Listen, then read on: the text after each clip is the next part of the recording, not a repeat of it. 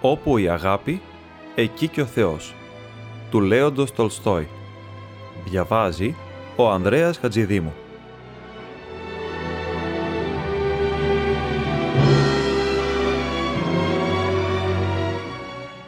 Σε μια πόλη ζούσε ο υποδηματοποιός Μαρτίνος Αβδέιτς και είχε το μαγαζί του κάτω σε ένα υπόγειο με ένα παράθυρο που έβλεπε στον δρόμο.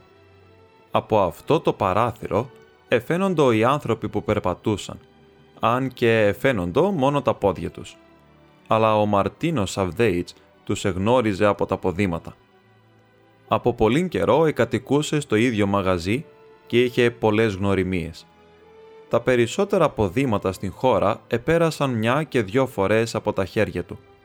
Σ' άλλα έβαλε σόλες, σ' άλλα μπαλώματα, άλλα έραψε και καμιά φορά άλλαζε και τα ψίδια. Και συχνά έβλεπε στο παράθυρο τα ποδήματα που είχε ράψει. Εργασίες είχε πολλές ο Αβδέιτς, γιατί έκαμνε γερή δουλειά. Έβαζε πράμα καλό, δεν εζητούσε ακριβά και εκρατούσε τον λόγο του. Αν μπορούσε να τελειώσει τη δουλειά στην διορία, την έπαιρνε. Η δεμή δεν ήξευρε ψέματα. Το έλεγε εμπρό. Όλοι τον ήξευραν τον Αβδέιτς και είχε πάντα δουλειά. Ο Αβδέιτς από νέος ήταν καλός άνθρωπος. Όταν όμως εγύρασε, άρχισε πια να σκέπτεται περισσότερο για την ψυχή του και να πλησιάζει στον Θεό. Ο Μαρτίνος είχε χάσει την γυναίκα του όταν ήταν ακόμη εργάτης στα αφεντικό και του έμεινε ένα γόρι τριών χρονών. Τα παιδιά δεν του εζούσαν. Τα μεγαλύτερα είχαν αποθάνει πρωτύτερα. Στην αρχή ήθελε ο Μαρτίνος να στείλει το παιδί στην αδελφή του στο χωριό. Ύστερα όμως ελπίθη. Εσκέφτηκε. Βαρύ θα του είναι του κοστάκι μου να μεγαλώσει σε ξένη οικογένεια. Ας τον κρατήσω κοντά μου. Και παρετήθηκε ο Αβδέιτς από το αφεντικό και ζούσε με τον ηγιό του. Μα ο Θεός δεν του έδωκε ευτυχία στα παιδιά του. Μόλις μεγάλωσε το παιδί και άρχισε να βοηθεί τον πατέρα του, που το καμάρωνε, πιάνει τον Κωστάκι μια αρρώστια. Πέφτει στο στρώμα, εψήθηκε μια βδομάδα και πέθανε. Έθαψε ο Μαρτίνος τον ηγιό του και απελπίστηκε. Τόσο απελπίστηκε που άρχισε να γογγίζει στον Θεό. Τόσο στενοχωρέθηκε ο Μαρτίνος, ώστε πολλές φορές παρακαλούσε τον Θεό να τον πάρει και παρεπονείτο που ο Θεός επήρε το μονάκριβό του παιδί και δεν έπαιρνε αυτόν που ήταν γέρος. Έπαυσε ο Αβδέης να πηγαίνει και στην εκκλησιά. Μια μέρα έρχεται στο μαγαζί του ένας πατριώτης του, γεροντάκι, που έλειπε σχεδόν 8 χρόνια. Αφού μιλήσανε για το ένα, για το άλλο, άρχισε ο Αβδέιτς να του λέγει και τις πίκρες του και να παραπονιέται. «Και τη ζωή μου πια την ευαρέθηκα», λέγει ο άνθρωπος του Θεού και άλλο δεν κάνω παρά να παρακαλώ τον Θεό να μου πάρει την ζωή. Έμεινα χωρίς να έχω καμία ελπίδα. Και το γεροντάκι του λέγει «Δεν μιλάς φρόνημα Μαρτίνε, δεν μπορούμε εμείς να κρίνουμε τα έργα του Θεού. Ο Θεός ήθελε να αποθάνει ο γιος σου και εσύ να ζεις. Θα υπεί λοιπόν πως αυτό ήταν το καλύτερο. Και για να απελπίζεσαι θα υπεί πως θέλεις τη ζωή μόνο για να χαίρεσαι. «Και γιατί άλλο να ζω στον κόσμο» ρώτησε ο Μαρτίνος. Και το γεροντάκι του είπε «Για τον Θεό Μαρτίνε πρέπει να ζεις. Εκείνος σου δίνει την ζωή. Γι' αυτόν πρέπει και να ζεις. Σαν να αρχίσεις να ζεις γι' αυτόν, για τίποτε δεν θα λυπάσαι και όλα θα σου φαίνονται εύκολα». Αφού εσκέφτηκε λίγο ο Μαρτίνος, είπε «Και πώς λοιπόν θα ζήσει κανείς για τον Θεό» «Αυτό μας το είπε ο Χριστός», είπε το γεροντάκι. Γράμματα ξέρεις. Αγόρασε ένα Ευαγγέλιο και διάβασε. Εκεί θα μάθεις πώς ζει κανείς για τον Θεό. Όλα θα τα δεις εκεί μέσα. Τα λόγια αυτά εμπήκαν στην καρδιά του Αβδέιτς και την ίδια μέρα επήγε και αγόρασε τη Νέα Διαθήκη, τυπωμένη με μεγάλα γράμματα και άρχισε να διαβάζει. Ήθελε ο Αβδέιτς να διαβάζει μόνο τις εορτές, άμα όμως άρχισε, τόση ανακούφιση αισθάνθηκε στην ψυχή του που άρχισε να διαβάζει κάθε μέρα. Καμιά φορά τόσο πολύ αδιάβαζε ώστε το πετρόλαδο εκέ το όλο στη λάμπα και εκείνος δεν μπορούσε να αφήσει από τα χέρια του το βιβλίο. Και διάβαζε ο Αβδέιτς κάθε βράδυ και όσο πιότερο εδιάβαζε τόσο καλύτερα εννοούσε τι ήθελε από αυτόν ο Θεός και πώς πρέπει να ζήσει για τον Θεό και αισθάνεται το ελαφρά ελαφρά την καρδιά του. Άλλη φορά έπεφτε να κοιμηθεί. Άρχιζε «Αχ, βαχ» και όλο το κοστάκι του ενθυμούτανε. Τώρα τον ακούς και λέγει «Δόξα κύριε, δόξα γεννηθεί το το θέλημά σου». Και από τότε άλλαξε όλη η ζωή του Αβδέιτ. Άλλοτε, τις γιορτάδες, επήγαινε και αυτό στο καπηλιό για να πιει τσάι και κανένα αρακάκι δεν τ' άφηνε. Ευτύχαινε κανένας φίλος και τότσουζαν και αν και δεν εμεθούσε, πάντα όμως έβγαινε από το καπηλιό στο κέφι και έλεγε και έκανε άλλα τον άλλον. Τώρα όλα αυτά τα άφησε. Κάθεται από το πρωί στην δουλειά ως το βράδυ, ξεκρεμά τη λάμπα από το καρφάκι, την βάζει στο τραπέζι, πιάνει από το ράφι το βιβλίο, τα ανοίγει και κάθεται στο διάβασμα. Και όσο περισσότερο διαβάζει, τόσο αισθάνεται ανακούφιση στην καρδιά του. Ήταν η ώρα περασμένη που διάβαζε μια φορά ο Μαρτίνος. Διάβαζε το Ευαγγέλιο του κατά Μάρκον και έφτασε εις το 7ο κεφάλαιο εις τον 44ο στίχον που λέγει «Και αποταθείς προς την γυναίκα, είπεν εις τον Σίμωνα. Βλέπεις αυτήν την γυναίκα. Εγώ ήλθα εις το σπίτι σου και εσύ νερό δεν μου έδωσες να πλύνω τα πόδια μου. Αυτή όμως με τα δάκρυά της μου έπλυνε τα πόδια και με τα μαλλιά της κεφαλής της μου τα εσφόγγισε. Εγώ ήλθα και αυτή δεν πάβει να μου φιλεί τα πόδια. Σύ το κεφάλι μου δεν άλυψες με λάδι. Αυτή μου αλήφει τα πόδια με μύρον. Εδιάβασε ο Μαρτίνος τους στίχους αυτούς και συλλογίζεται. Νερό δεν έδωσες να πλύνω τα πόδια μου. Φιλήματα δεν έδωσες. Την κεφαλή μου δεν άλυψες με λάδι. Και έβγαλε τα γυαλιά του ο Αβδέιτς και τα απόθεσε απάνω στο βιβλίο. Ακούμπησε στον άγκονά του και συλλογίζεται. Φαίνεται πως κι εγώ τέτοιος Φαρισαίος ήμουνα. Κι εγώ μόνο για τον εαυτό μου φρόντιζα. Να μην μου λείψει το τσάι, η ζεστασά, το καλό φαΐ, μα για την φιλοξενία ούτε έννοια είχα. Και ο ξένος ποιος είναι, ο ίδιος ο Θεός. Αν ερχόντανε σε μένα, έτσι θα έκανα. Και έγειρε απάνω στα δυο του χέρια ο Αβδέιτς και δεν ένιωσε πως απεκοιμήθη. «Μαρτίνε», άκουσε σαν να του είπε κανείς εις ταυτή. Ξεπετάχθηκε ο Μαρτίνος από τον ύπνο. «Ποιος είναι» Εστράφηκε, εκοίταξε στην θύρα, κανείς. Ακροάστηκε πάλι. Έξαφνα ακούει καθαρά καθαρά. «Μαρτίνε, Μαρτίνε, κοίταζε αύριο στον δρόμο, θα έλθω». Συνέφερε ο Μαρτίνος, εσηκώθη από την καρέγλα και άργησε να τρίβει τα μάτια του. Δεν ήξερε και ο ίδιος αν ξυπνητός ή κοιμισμένος άκουσε αυτά τα λόγια. Έστρεψε το φυτίλι της λάμπας και έπεσε να κοιμηθεί. Την αυγή σηκώθηκε ο Αβδέιτς, έκαμε την προσευχή του, άναψε την θερμάστρα, έστησε την σούπα του, άναψε το σαμοβάρι για το τσάι, εφόρεσε την ποδιά του, έκατσε κοντά στο παράθυρο και έπιασε τη δουλειά του. Κάθεται ο Αβδέιτς, εργάζεται και όλα τα χθεσινοβραδινά συλλογίζεται, αν ονειρεύθηκε ή πραγματικός άκουσε εκείνη τη φωνή. Κάθεται ο Μαρτίνος στο παράθυρο και περισσότερο κοιτάζει στο παράθυρο παρά που δουλεύει. Βλέπει κανένα διαβάτη με άγνωστα υποδήματα. Σκύβει, παρατηρεί από το παράθυρο για να ειδεί όχι μόνο τα πόδια, αλλά και το πρόσωπό του. Επέρασε ένας τυρορό με καινούρια και τσεδένια υποδήματα, επέρασε ένας νεροκουβαλητής, έπειτα εζήγωσε στο παράθυρο ένας γέρος στρατιώτης της εποχής του Αυτοκράτορος Νικολάου, που φορούσε παλιά και τσεδένια ποδήματα και κρατούσε ένα φτιάρι στα χέρια. Από τα ποδήματα τον εγνώρισε ο Αβδέιτς. Τον γέρο τον έλεγαν Στεπάνιτς και ζούσε στο σπίτι το γειτονικό ενός εμπόρου για ελεημοσύνη και η δουλειά του ήταν να βοηθεί τον αυλοφύλακα. Εστάθη ο Στεπάνιτς κοντά στο παράθυρο του Αβδέιτς για να καθαρίσει το πεζοδρόμιο από τα χιόνια. Τον εκοίταξε ο Αβδέιτ και πάλι άρχισε τη δουλειά του. Φαίνεται πως τα γυρατιά με ξεκούτιαναν, είπε με το νου του ο Αβδέιτ. Ο Στεπάνιτς παστρεύει τα χιόνια και εγώ θα ρω πως ο Χριστός έρχεται σε μένα. Ξεκούτιανε σκάι γέρο. Κι όμως, αφού έκαμε δέκα βελονιές, θα ρεις πως κάποιος του λέγει να ξανακοιτάξει στο παράθυρο. Κοιτάζει πάλι στο παράθυρο, βλέπει τον Στεπάνιτς που απόθεσε το φτιάρι στον τοίχο και σαν να θέλει να ζεσταθεί, σαν να θέλει να ξαποστάσει. Γέρος άνθρωπος, κατακομμένος. Φαίνεται πως και το χιόνι δεν έχει δύναμη να φτιαρίσει, είπε με το νου του Αβδέιτς. Α τον φωνάξω να τον ποτίσω ένα ποτήρι τσάι, αφού και το σαμοβάρι είναι έτοιμο πια. Άφησε το σουβλί του Αβδέιτς, εσηκώθη, έβαλε απάνω στο τραπέζι το σαμοβάρι, εζεμάτισε το τσάι και με το δάχτυλο εκτύπησε το τζάμι. Ο Στεπάνιτς εγύρισε και εζήγωσε κοντά στο παράθυρο. Ο Αβδέιτς του έγνεψε και πήγε να ανοίξει την θύρα. «Δεν έρχεσαι να ζεσταθείς», του είπε. «Θα ξεπάγεσες από το κρύο θαρό». «Χριστέ και Παναγία, δεν νιώθω τα κόκαλά μου», είπε ο Στεπάνιτς. Επήκε μέσα ο Στεπάνιτς, ετίναξε τα χιόνια από πάνω του και άρχισε να σκουπίζει τα πόδια του για να μην λερώσει το πάτωμα, αν και δεν μπορεί να σταθεί στα πόδια του. «Δεν είναι ανάγκη, εγώ σε σκουπίζω. Δουλειά μου είναι.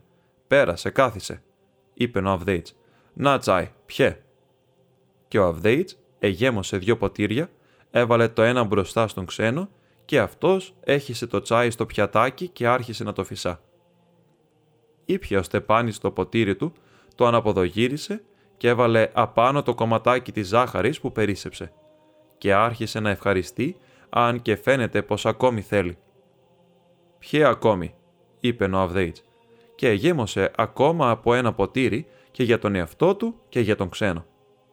Πίνει το τσάι του Αβδέιτς, μα δεν πάβει να παρατηρεί και στον δρόμο. «Θα περιμένεις κανένα», ερώτησε ο ξένος. «Αν περιμένω κανένα». «Είναι ντροπή να πω ποιον περιμένω». «Και περιμένω και δεν περιμένω. Αλλά ένας λόγος με έχει πιάσει από την καρδιά». Οπτασία είναι. Τι είναι δεν ξέρω. Τι να σου πω αδελφέ. Εδιάβαζα εχθές το Ευαγγέλιο για τον Ιησού Χριστό, που έπαθε που ήλθε στη γη, θα έχεις ακούσει βέβαια. Άκουσα, άκουσα, απάντησε ο Στεπάνιτς. Εμείς είμαστε άνθρωποι, απλοί, γράμματα δεν ξέρουμε. Το λοιπόν, εδιάβαζα αυτό. Πώς ο Χριστός ήλθε στη γη. Εδιάβαζα που λες που πήγες του Φαρισαίου και εκείνος δεν τον υποδέχθηκε όπως πρέπει. Εδιάβαζα λοιπόν που λες στα αδέρφη γι' αυτό και έλεγα πως αν ήμουν εγώ δεν θα ήξερα τι υποδοχή να του κάμω. Αυτά εσυλλογιζόμουνα και με πήρε ο ύπνος.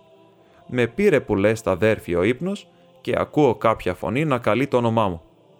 Σηκώνομαι, μια φωνή θαρής μου ψιθυρίζει, περίμενε. Λέγει, αύριο έρχομαι. Και δυο φορές να δεις. Πιστεύεις πως είμαι να χάσω το νου μου και όλο το περιμένω; Ο Στεπάνης εκούνησε το κεφάλι του και τίποτε δεν είπε.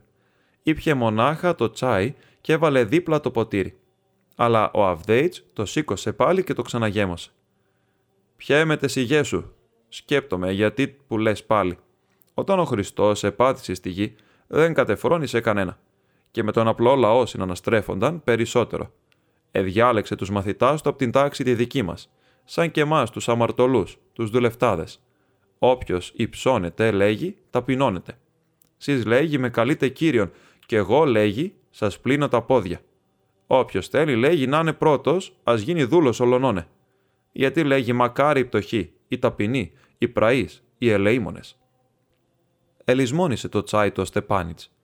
Ήτονε άνθρωπος γέρος και μαλακόκαρδος. Κάθεται και ακούει και τα δάκρυα του βρέχουν το πρόσωπο. Έλα, πιέ ακόμα, είπε ο Αβδέιτς. Αλλά ο Στεπάνιτς έκαμε το σταυρό του, ευχαρίστησε, έσπρωξε απ' του το ποτήρι και σηκώθη. Σε ευχαριστώ, λέγει. Μαρτίνε Αβδέιτ, από το κέρασμά σου εχόρτασε και η ψυχή και το σώμα μου. Να κοπιάζεις να έρχεσαι καμιά φορά. Μου κάνεις ευχαρίστηση, λέγει ο Αβδέιτ. Ο Στεπάνιτς έφυγε και ο Μαρτίνος έπει όσο τσάι περίσεψε. Εσυγύρισε τα ποτήρια και κάτσε πάλι στην δουλειά του κοντά στο παράθυρο να γαζώσει. Γαζώνει και όλο κοιτάζει στο παράθυρο. Περιμένει τον Χριστό όλο για τον Χριστό και για τα έργα του σκέπτεται και έχει στην κεφαλή του τα λόγια του Χριστού. Επέρασαν από κοντά δύο στρατιώτες. Ο ένας εφορούσε ποδήματα του δημοσίου, ο άλλος ιδιωτικά. Επέρασε ύστερα ο νοικοκύρης του πλαγινού σπιτιού με καθαρά καλώσια. Επέρασε ένας ψωμάς με ένα πανέρι. Όλοι επέρασαν από κοντά και να εζήγωσε ακόμη στο παράθυρο μια γυναίκα που φορούσε μάλινα τσουράπια και χωριάτικα παπούτσια. Επέρασε κοντά από το παράθυρο και στάθηκε στον τοίχο. Την κοιτάζει κάτω από το παράθυρο Αβδέιτς και είδε πως είναι ξένη, κακοντημένη και με μωρό παιδί. Εγύρισε την πλάτη της στον αέρα και θέλει να σκεπάσει το μωρό. Αλλά με τι ρούχα να το σκεπάσει; τα ρούχα της είναι ψηλά και κουρελιάρικα. Και από το παράθυρο ο Αβδέιτς ακούει το παιδί που φωνάζει και αυτή γυρεύει να το μερώσει και δεν μπορεί να το κατορθώσει. Εσηκώθη ο Αβδέιτς, ευγήκε στην θύρα και στην σκάλα και φώναξε «Ε, καλή γυναίκα!» Η γυναίκα άκουσε και στράφηκε. «Γιατί στέκεσαι στο κρύο με το παιδί» Έλα κάτω στην κάμαρα που είναι ζεστά να το συγυρίσεις. Να, εδώ έλα. Επαραξενεύτηκε η γυναίκα. Βλέπει ένα γέρο γεροντάκι με την ποδιά με γυαλιά απάνω στη μύτη του και την προσκαλεί. Τον ακολούθησε. Κατέβηκαν τη σκάλα, έμπηκαν στο δωμάτιο, ο γέρος οδήγησε τη γυναίκα κοντά στο κρεβάτι. «Εδώ κάτσε», λέγει. «Καλή γυναίκα. Πού είναι κοντά η θερμάστρα να ταγίσεις και να ζεστάνεις το μωρό σου». «Στα στήθια μου δεν έχω γάλα», από το πρωί δεν έβαλα τίποτε στο στόμα μου, είπε η γυναίκα. Κι όμως έβαλε το παιδί να βυζάξει. Εκούνησε την κεφαλή του Αβδέιτ. Επήγε κοντά στο τραπέζι, επήρε ψωμί, ένα γαβάθι, το γέμωσε με σούπα και το έβαλε στο τραπέζι. Κάθισε να φας, της λέγει. Καλή γυναίκα. Κι εγώ κάθομαι με το παιδί, κι εγώ βλέπεις είχα παιδιά. Και ξέρω και τα ταντεύω. Έκαμε το σταυρό της η γυναίκα έκατσε κοντά στο τραπέζι και άρχισε να τρώγει. Ο Αβδέιτς έκατσε στο κρεβάτι κοντά στο παιδί. Εκτυπούσε, εκτυπούσε τα χείλια του Αβδέιτ στο παιδί, μα δεν μπορούσε να τα καταφέρει καλά. Δεν είχε δόντια. Το παιδί ολοφωνάζει. Και σκέφτηκε ο Αβδέιτ να το φοβερήσει με το δάχτυλο. Κουνεί κουνεί το δάχτυλό του ίσια στο στόμα του και το τραβά αμέσως. Δεν του βάνει το δάχτυλο στο στόμα του παιδιού γιατί είναι μαύρο, λερωμένο και κοίταξε το μωρό το δάχτυλο και μέρεψε. Έπειτα άρχισε να γελά κιόλας. Εχάρηκε ο Αβδέιτ. Η γυναίκα τρώγει και τρώγοντας του διηγέται ποια είναι και πού επήγαινε. Ο άντρας μου, λέγει, είναι στρατιώτης. Είναι οχτώ τώρα μήνες που τον έστειλαν πολύ μακριά και δεν ξέρω τι γίνεται. Εδούλευα σε σπίτι μαγείρισα και γέννησα εκεί. Με το παιδί δεν με δεχόντανε. Τρεις τώρα μήνες είμαι χωρίς θέση. Επούλησα ό,τι είχα. Παραμάνα δεν με παίρνουν. Είσαι αδύνατη, λένε. Επήγα στην γυναίκα ενός πραγματευτή και εκεί μου υποσχέθηκε πως θα με πάρει. Εγώ θα ρούσα πως θα με δεχθεί αμέσως, αλλά εκείνη μου είπε να πάγω μετά μια εβδομάδα. Και κάθεται πολύ μακριά. Κι εγώ εκατακουράστηκα και το μωρό μου ευασανίστηκε. Σπολάτι που μας λυπάται νοικοκυρά και δεν μας διώχνει από το σπίτι που καθούμαστε.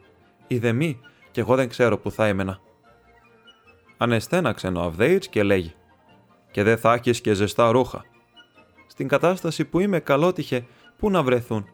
Εχθές έβαλα αμανάτι το τελευταίο μου σάλι για 70 λεπτά. Επήγε η γυναίκα κοντά στο κρεβάτι και πήρε το παιδί. Ο Αβδέιτς εσηκώθηκε και έπιασε από τον τοίχο ένα παλιό σακάκι και της το έφερε. «Να», της λέγει, «αν και είναι παλιό πράγμα, όμως αξίζει για να τυλίξεις το παιδί». Εκοίταξε η γυναίκα το ρούχο. Εκοίταξε τον γέρο, επήρε το ρούχο και της ήλθαν τα δάκρυα.